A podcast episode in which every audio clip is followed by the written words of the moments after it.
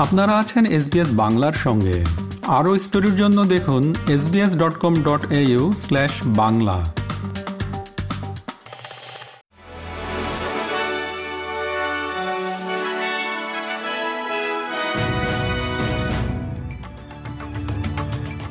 SBS Bangla. আজকে শীর্ষ খবরে সবাইকে আমন্ত্রণ জানাচ্ছি আমি শাহান আলম। আজ বৃহস্পতিবার নয় নভেম্বর দু হাজার তেইশ সাল। প্রথমেই অস্ট্রেলিয়ার খবর। আলবেনিজি সরকার ঘোষণা করেছে যে গতকাল বুধবার অপটাস বিভ্রাটের বিষয়টি রিভিউ করবে। এই ঘটনায় লক্ষ লক্ষ অস্ট্রেলিয়ান সমস্যায় পড়ে। কমিউনিকেশনস মিনিস্টার মিশেল রোল্যান্ড এক বিবৃতিতে বলেছেন, ট্রিপল জিরোতে ল্যান্ডলাইন কলসহ এই বিভ্রাটের প্রভাবগুলো উদ্বেগজনক ছিল এবং এই ঘটনা থেকে শিখতে হবে।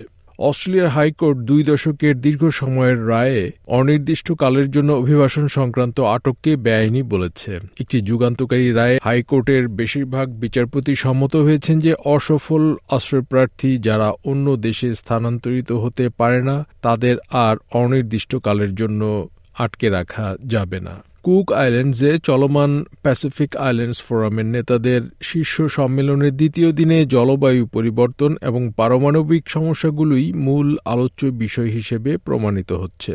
প্রধানমন্ত্রী অ্যান্থনি আলবানিজি এতে যোগদান করেছেন। প্যাসিফিক আইল্যান্ডস নেতারা তাদের অঞ্চলকে পারমাণবিক মুক্ত রাখতে এবং অকাশ চুক্তি এবং অস্ট্রেলিয়ার জীবাশ্ম জ্বালানির ব্যবহার নিয়ে উদ্বেগ প্রকাশ করে জলবায়ু পরিবর্তনের অস্তিত্বগত চ্যালেঞ্জের বিষয়ে পদক্ষেপ নিতে তাদের সংকল্প ব্যক্ত করেছেন। আজ নয় নভেম্বর এ বছরের দ্বাদশ শ্রেণির পরীক্ষার সময় সাউথ অস্ট্রেলিয়া জুড়ে শত শত স্কুল বন্ধ হয়ে যায়, কারণ শিক্ষকরা ভালো বেতন এবং শর্তের দাবিতে সংসদ ভবনে মিছিল করছেন। সোমবার মালিনা উস্কাস সরকার একটি সংশোধিত বেতনের প্রস্তাব উপস্থাপন করা সত্ত্বেও ধর্মঘটে যায় সাউথ অস্ট্রেলিয়ান শিক্ষকরা। এবার মধ্যপ্রাচ্যের খবর। জাতিসংঘের মানবাধিকার বিষয়ক হাইকমিশনার বলেছেন, মধ্যপ্রাচ্যের সংঘাতে ইসরায়েল ও হামাস উভয়ই যুদ্ধাপরাধ করেছে। ইউএন হিউম্যান রাইটস প্রধান ভলকার তুর্ক বলেছেন যে সাত অক্টোবর হামাসের দ্বারা জিম্মি করা এবং হামলা ছিল তার ভাষায় ঘৃণ্য এবং গাজায় ইসরায়েলের জোরপূর্বক উচ্ছেদ এবং বেসামরিক নাগরিকদের উপর বোমাবর্ষণকে তিনি সম্মিলিত শাস্তি হিসেবে বর্ণনা করেছেন। এবার বাংলাদেশের খবর। ন্যূনতম মজুরির দাবিতে পোশাক শিল্প শ্রমিক ও পুলিশের মধ্যে সংঘর্ষের সময় রাজধানী ঢাকার অদূরে গাজীপুরে একজন নারী শ্রমিক নিহত হয়। এ সময় পাল্টাপাল্টি ধাওয়ায় আহত হয়েছেন অর্ধশতাধিক শ্রমিক এবং পাঁচ পুলিশ সদস্য। পরিস্থিতি নিয়ন্ত্রণে দুপুরের মধ্যেই অনেক কারখানায় ছুটি ঘোষণা করা হয়। খবর, বাংলাদেশের দৈনিক প্রথম আলোর।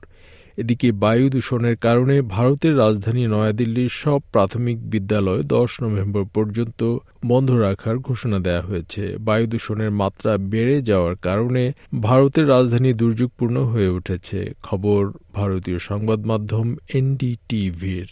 টানা পাঁচ হারের পর নেদারল্যান্ডসকে একশো ষাট রানের বিশাল ব্যবধানে হারিয়ে অবশেষে জয়ের দেখা পেয়েছে ইংলিশরা। প্রথমে ব্যাট করতে নেমে বেন স্টোকসের সেঞ্চুরিতে পঞ্চাশ ওভারে তিন উইকেট হারিয়ে তিনশো উনচল্লিশ রান সংগ্রহ করে ইংল্যান্ড। জবাবে একশো উনআশি রানে অল আউট হয় ডাচরা।